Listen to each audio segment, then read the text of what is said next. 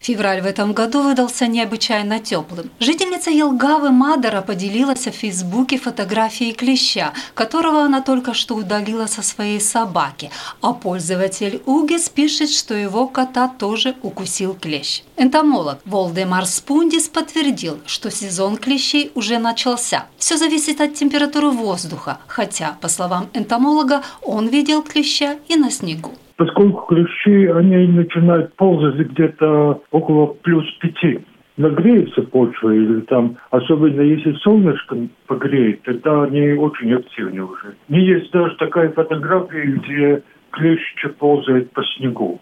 Волдемар Спунгис отметил, что в этом году зимние условия были благоприятными для клещей, поскольку снег покрывал землю довольно длительный период времени, и это помогало им выжить. Очень благоприятная не только для клещей, но и для всей живности. Мягкая зима была. Большие минусы очень короткое время было. Зайд в почву. И в почве уже там температура гораздо выше, чем над почвой. Если там снег, тогда очень хорошая зимовка. Энтомолог рассказал, что во время спячки зимой клещи не питаются, но после выхода из нее и при соответствующей температуре воздуха они становятся очень агрессивными. Сейчас они не очень-то агрессивные, поскольку температуры все-таки довольно низкие. Наибольшая агрессивность, когда температура повысится выше плюс 15-20.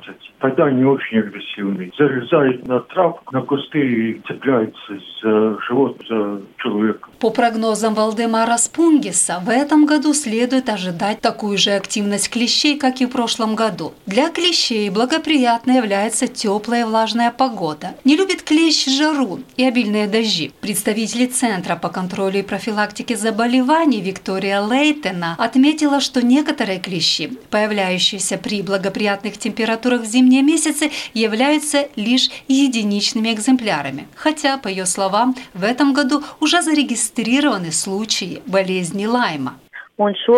На данный момент у нас нет информации о случаях заражения в этом году клещевым энцефалитом. Но это не значит, что таких случаев нет. Возможно, кто-то не обратился к специалистам. А вот случаи заболевания болезнью Лайма есть. На начало февраля было зарегистрировано 14 таких случаев. По словам Виктории Лейтене, в последнее время особого роста заболеваний клещевым энцефалитом в Латвии не наблюдается. Но констатировано уменьшение заболеваний болезнью Лайма. 2003. gadā uh, прошлом году было зарегистрировано 262 случая заболевания клещевым энцефалитом. В 2022 году было 252 таких случая. Рост не такой большой, но если мы посмотрим на случаи заболевания болезнью Лайма, то тут заметное уменьшение. Если в 2020 году было 483 случая заболевания, то в 2023 году 281 случай. Виктория Лейтена рекомендует делать прививку прививку вовремя, еще до начала сезона активности клещей. Ja mēs gribam, э, lai mums imunitāte būtu jau Если мы хотим, чтобы иммунитет против клещевого энцефалита у нас был уже весной, то вакцинироваться нужно в зимние месяцы. В течение трех месяцев после первой вакцинации можно делать вторую. Этих двух вакцин будет достаточно для того, чтобы иммунитет был на весь сезон. Следующую, третью дозу вакцины мы вводим в период от 6 до 12 месяцев после второй вакцины, лучше в том же году.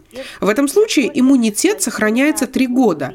Первая ревакцинация по истечении трех лет, тут есть изменения. Если мы раньше делали ревакцинацию раз в пять лет, то в этом году в соответствии с решением Государственного совета по иммунизации ревакцинацию нужно делать каждые 10 лет. Людмила Пилип, Латвийское радио 4.